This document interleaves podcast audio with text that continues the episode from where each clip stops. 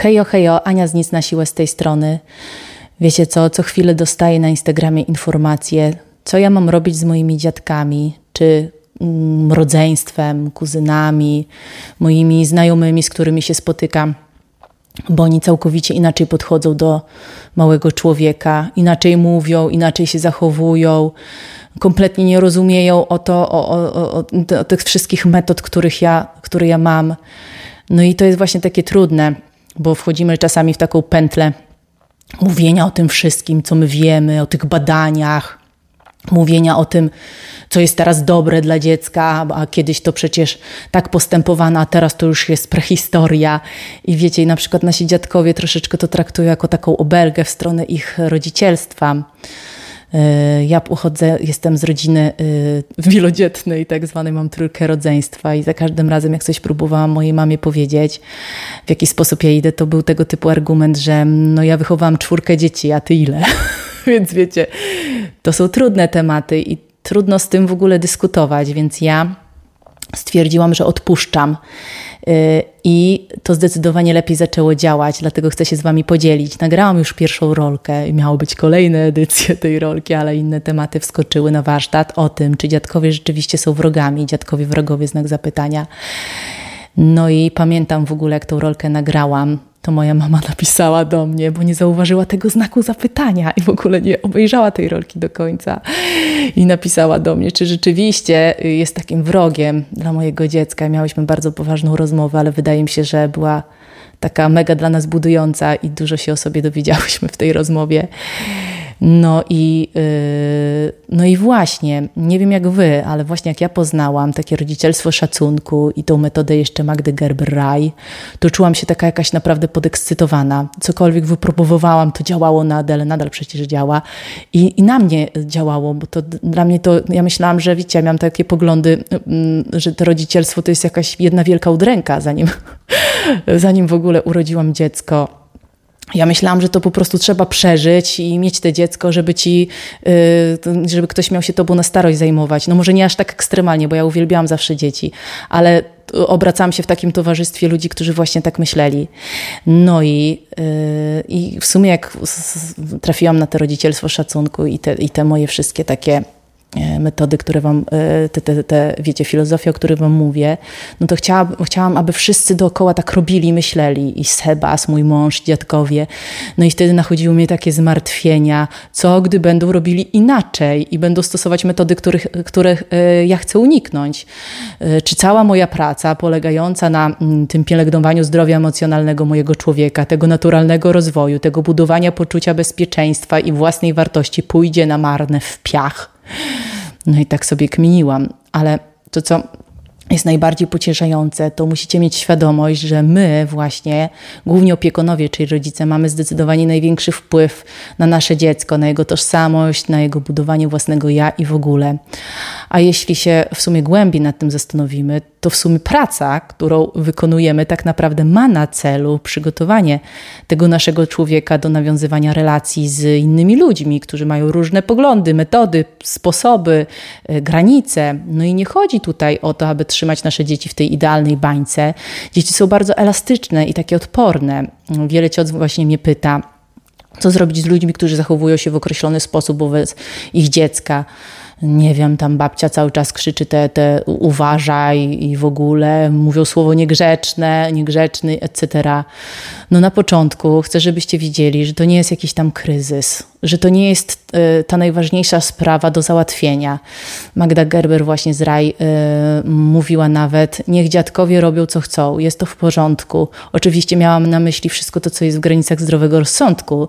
Y, gdy coś było obraźliwe czy krzywdzące, to oczywiście trzeba reagować, ale ogólnie rzecz biorąc możemy ufać, że te inne wpływy, ten cały taki szum wokół naszego dziecka, ten hałas, nie, będzie miały, nie będą miały negatywnego skutku. No i uświadomiłam sobie też jedno, że Nigdy ja nie będę idealnym, takim doskonałym rodzicem. To dlaczego? Yy, dlatego ja nie mogę oczekiwać, że inni ludzie będą mieli te doskonałe interakcje i w ogóle i, i, i relacje z moim dzieckiem.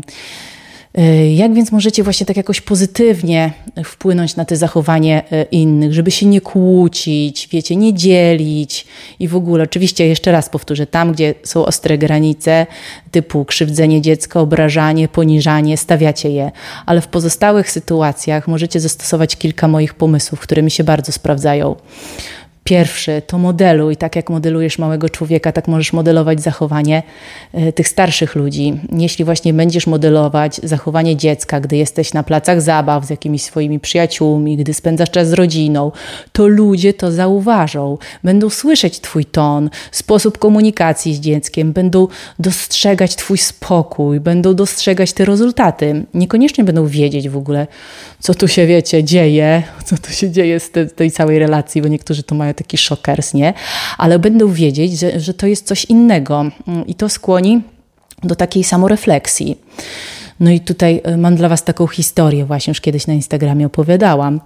E, Adela miała takie, e, taką, taką fazę na takie plucie przy dziadku, wypluwanie jedzenia i w ogóle. I za każdym razem, jak widziała dziadka, no to wypluwała to jedzenie na podłodze albo tam pluła.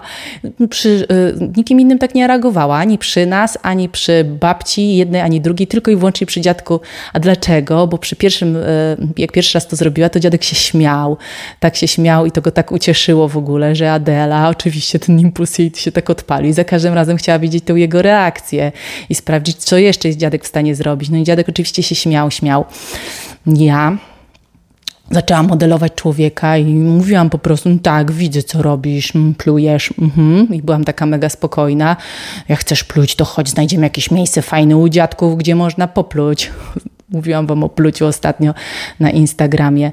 No i ja dziadek oczywiście przez pewien czas się śmiał. No i była druga wizyta, Adela pluła, trzecia wizyta, Adela pluła. Ja cały czas miałam tą spokojną reakcję. No i przyjechaliśmy któregoś razu, no i Adela tam splunęła od razu, jak on tylko przyszedł do nas, żeby nas przywitać. No i on powiedział do Adeli, tak, widzę, widzę co zrobiłaś. I człowiek taki szok był że już nie dostał tego śmiechu. I tak naprawdę to impuls gasiło. Nie ma już żadnego plucia przy dziadku. Dziadek po prostu przestał się śmiać, zobaczył, że to kompletnie e, nie, nie, nie działa, ta jego reakcja, tylko odpala człowieka. No i to było takie piękne, że wykorzystał te wszystkie słowa, które ja mówiłam. Gdzieś mu w tej głowie one zostały wyryte. No i na przykład też jeszcze z moją mamą e, wałkowałam, znaczy wałkowałam na początku i mówiłam, żeby pytała Adeli o zdanie, jak na przykład chce ją dotknąć, przytulić i w ogóle. I wiecie, to trochę ciężko dla tamtego pokolenia tego typu rzeczy, bo to po prostu się bierze dziecko, wyciera buzię, smarka nos za pleców i w ogóle. No ale moja mama, e, i też ją modelowałam, znaczy w ten sposób, że mówiłam do Adeli, wiesz co Adela, ja teraz chcę cię podnieść. Adela, ja teraz cię posadzę na krześle, żebyś mogła zjeść. I w ogóle mówiłam zawsze te zapowiedzi. No i któregoś dnia właśnie przyjechaliśmy do mojej mamy i to było też piękne. Zobaczyła ona Adelę i zapytała się jej, czy może ją przytulić. I Adela taka, taka była y, na początku, wiecie, no to jest człowiek, który wchodzi z jakąś tam nową energią do niej, dawno niewidziany. Adela tak się spojrzała na babcię i powiedziała tak. I się przytuliły. A zazwyczaj takie przytulania na siłę powodują, że dziecko się tam wycofuje, albo zamyka, albo później jest gorzej z tymi relacjami z dziadkami, gdy zostaną tak potraktowane nagle. No i te właśnie dwie sytuacje y, pokazują, że to się da modelować. Trzeba być po prostu cierpliwym i dać szansę. Co jeszcze możecie robić? Zacznijcie, zacznijcie też mówić o swoim wychowaniu z takiego miejsca. Już Wam mówię. Wiem, że to jest coś innego, co robię. To polega na takiego typu zdanie. Wiem, że to jest coś innego, co robię. To Ty robisz właśnie coś innego Twój punkt widzenia jest inny niż większość, miej tego świadomość. To się właśnie nazywa pokora, nie? Ja często nazywam y, te nawet y, moje sposoby czymś dziwnym. na przykład dziadkach i że ten sposób naprawdę, że ten sposób naprawdę mi pomaga, choć jest jakiś taki dziwny, to fakt. Nie? Czyli y, w taki sposób, jak wychodzimy z tej pozycji pokory, no nie da się z nami jakoś kłócić i jakoś no nie wysłuchać przynajmniej, nie zobaczyć to, co, to, co, to, co pokazujemy. E, kolejną metodą, którą wykorzystuję na dziadków, to jest sportscasting. Też mówiłam Wam o Instagramie, to jest takiego na komentatora sportowego. Na przykład podchodzi do Twojego dziecka e, babcia, e, e, do dziecka ktoś bliski, na przykład babcia, no i babcia mówi: chodź do babci, chcę Cię przytulić, tak dawno Cię nie widziałam. I wyciąga ręce, chce wziąć Twojego człowieka, ale on się cofa. No i co ja bym zrobiła? Ja wkładam rękę między nich i mówię do mojego dziecka: wygląda na to, że babcia Zosia bardzo chciałaby Cię przytulić. Dobrze się z tym czujesz? Po prostu pomagam babci tak się zatrzymać na chwilę i włączyć tego małego człowieka do interakcji. Nie jest to w żaden sposób jakieś niegrzeczne, to nie jest jakieś bycie nadmiernie ochronnym i w ogóle. To po prostu dostrzeżenie czegoś, co może przekroczyć granice mojego dziecka i dać mu możliwość y, wyrażenia siebie. I wtedy nie oczekiwałabym oczywiście, że moje dziecko coś powie, ale na jego twarzy byłby jakiś tam wyraz, który komunikowałby, że się czuje komfortowo z tym, żeby babcia go przytuliła, czy nie. No i babcia też mogłaby to zauważyć, ale jeśli nadal nalegałaby na to przytulenie, no weź, no weź, to powiedziałabym coś w ten, ten, ten, w ten deseń. Nie wyglądasz na zbyt komfortowego, co? Albo nie wyglądasz zbyt komfortowo, nie czujesz się z tym dobrze. Myślę, że na razie nie chcesz się przytulić, co? A potem zwróciłabym się do babci. Wygląda na to, że on mówi, mamo, nie. No i tyle. Nie, nie wstydziłabym się, że moje dziecko czuje się niekomfortowo. Myślę, że to normalne, że dziecko czuje się nieswojo, gdy ktoś tak podekscytowany podchodzi, żeby je dotknąć. No, wiecie, jakie są reakcje waszych dziadków. Oni po prostu jakby dostali jakieś pigułki. jak widzą tego waszego człowieka. No i tak to właśnie jest. Więc ta energia trochę tych ludzi, którzy nie są na co dzień z, dziec z dzieckiem, go, ich trochę tak hamuje przed tym, żeby mogli się przytulić. No i oczywiście może być to trochę niewygodne, jeśli babcia nie widzi, co ja tam modeluję, nie przejmuje tego jakoś do wiadomości, nie obchodzi jej, co czuje człowiek, a może nie postrzega go w ogóle jak człowieka, który może mieć jakieś swoje zdanie. No i to może wywołać jakąś lekką konfrontację, gdy nasza ręka tam się pojawi między nimi.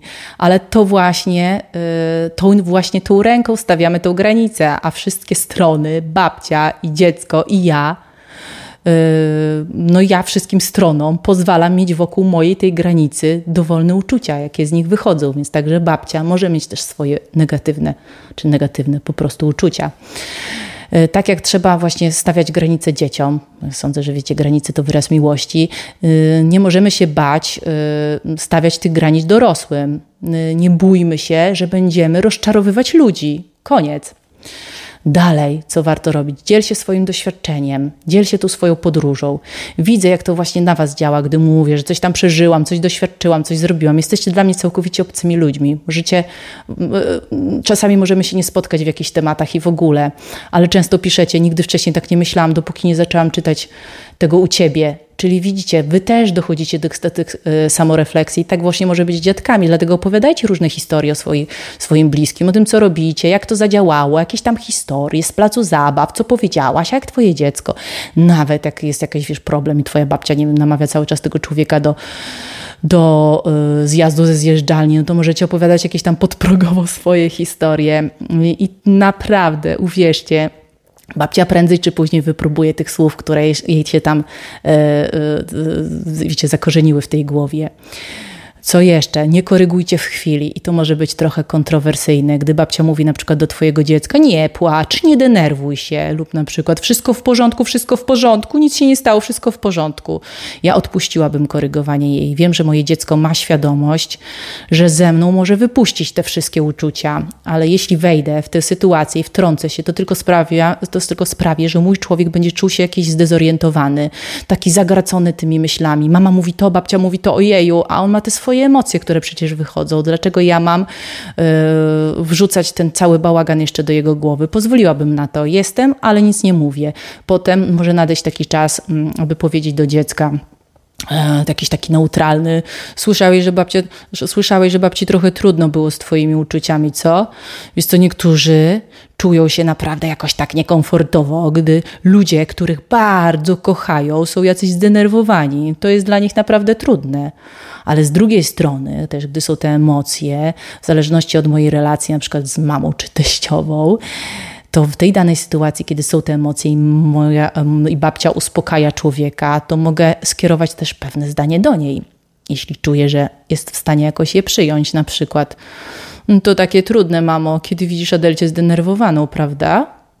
Wiecie, coś takiego po prostu. No i za tym idzie ostatni punkt, właśnie uznaj uczucia tej drugiej osoby. Wystarczą właśnie tego typu słowa. To takie trudne, kiedy, kiedy widzisz Adelcie zdenerwowaną, prawda? Czasami jest na to miejsce, aby nauczyć czegoś naszego człowieka, ale także docenić tę drugą osobę i być może pomóc jej w zrozumieniu, dlaczego reaguje tak, a nie inaczej. Oni też mają te wszystkie bagaże emocjonalne ze sobą i działają z automatu, a może takie zdanie pozwoli im trochę otworzyć głowy, zamiast więc czuć się jakimś takim przytłoczonym, wiecie, i nieszczęśliwym z powodu tych wszystkich doświadczeń, że ktoś traktuje wasze dziecko nie tak, jak chcecie, to mm, postrzegajcie te wszystkie okazje, gdzie jest właśnie taka, taka relacja między dziadkami a waszym dzieckiem, y, do roz, która, te, te okazje, jako, które pozwalają wam rozwinąć swoją własną empatię, pokorę i bycie takim pokojowym wzorem. Nie? No i z tym całą myślą właśnie chciałabym zostawić was. Ja jestem taka trochę wieczną optymistką, ale naprawdę Kłótnie nic nie zdziałają, jedynie nas rozdzielają. Stawiajmy granice tam, gdzie rzeczywiście jest, jest ona konieczna, ale starajmy się też współpracować z tymi naszymi dziadkami, z tymi naszymi bliskimi, z tymi naszymi z, tym, z tymi przyjaciółkami, z ludźmi, którzy są w życiu naszego dziecka i po prostu będą, nie? Nie będzie jakiejś takiej możliwości, jakiegoś twardego odłączenia. No, dajcie znać, co sądzicie. E, trzymajcie się, razem damy radę z tym rodzicielstwem.